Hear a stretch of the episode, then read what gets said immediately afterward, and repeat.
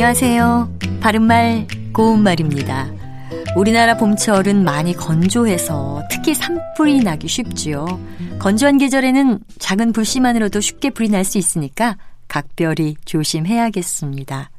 화재 예방표로 많이 사용되던 것으로 자나깨나 불조심, 꺼진 불도 다시 보자 같은 것이 있었지요.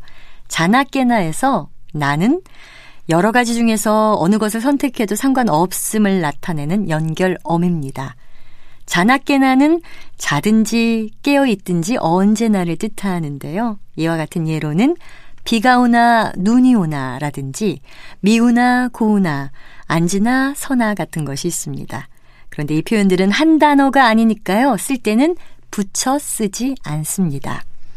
부모님은 자식 걱정뿐이라는 것을 자나깨나 자식 걱정 또는 앉으나 서나 자식 걱정이라고 표현할 수 있는데 이와 같은 뜻으로 쓸 수 있는 우리말 표현으로 지나 새나가 있습니다.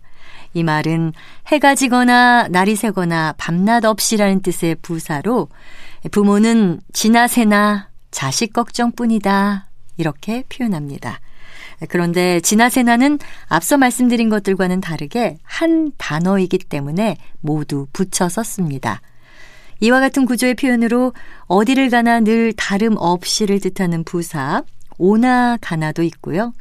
들어가거나 나오거나 늘이라는 의미의 부사 드나 나나 같은 것도 있습니다. 바른말 고운말 아나운서 변희영이었습니다.